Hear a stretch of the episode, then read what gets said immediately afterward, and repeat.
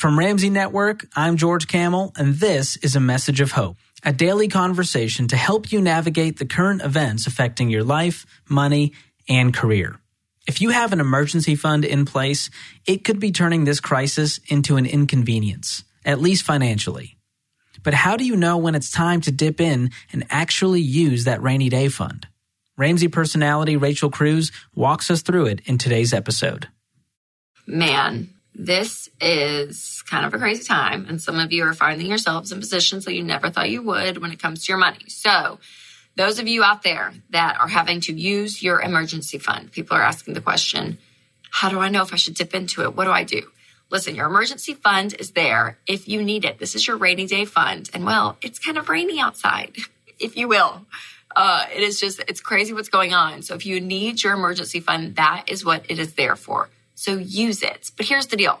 If you've lost your job and you're like, oh no, I really, really do need, you know, money to pay the bills, and you have the emergency fund in place, again, use it, but only use it on your needs. I want you to do a budget, and I want you to cut out everything, especially if you've lost your job, and say, we don't need cable. Maybe we cut Netflix. We go and look at even your, your cell phone plan and think, okay, can I lower that? I mean, you get down to the bare necessities, where it really is just food, shelter, utilities, and transportation.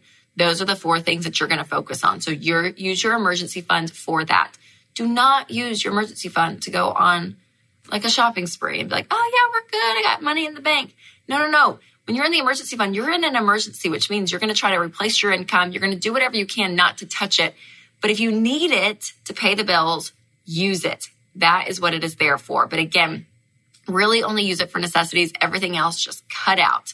But that's why we have the emergency fund in place. You know, if you have the three to six months of expenses and no debt, and that's where you sit and you've lost your job, yeah, it kind of takes the season that could have been a major crisis of losing your job just to an inconvenience, because you have that pile of money in the bank. So use it if you need it. And remember, when all this is done and over with, fund that emergency fund, get it back up, put money into it that you've taken out.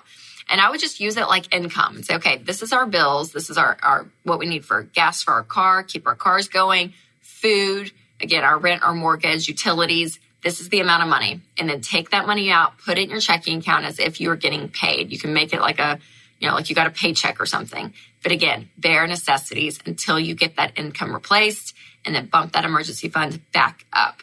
Now, if you've not checked out DaveRamsey.com slash hope, do it, because we have a free trial of Financial Peace University. And in that membership, you also get access to Every Dollar Plus, our budgeting app, which is amazing. So that's going to help you really be able to prioritize what's important right now in life. So make sure to go and check that out.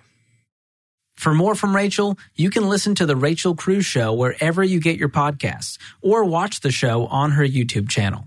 If you've enjoyed this Message of Hope series, subscribe on Apple Podcasts, follow the show on Spotify, or subscribe in your favorite podcast app.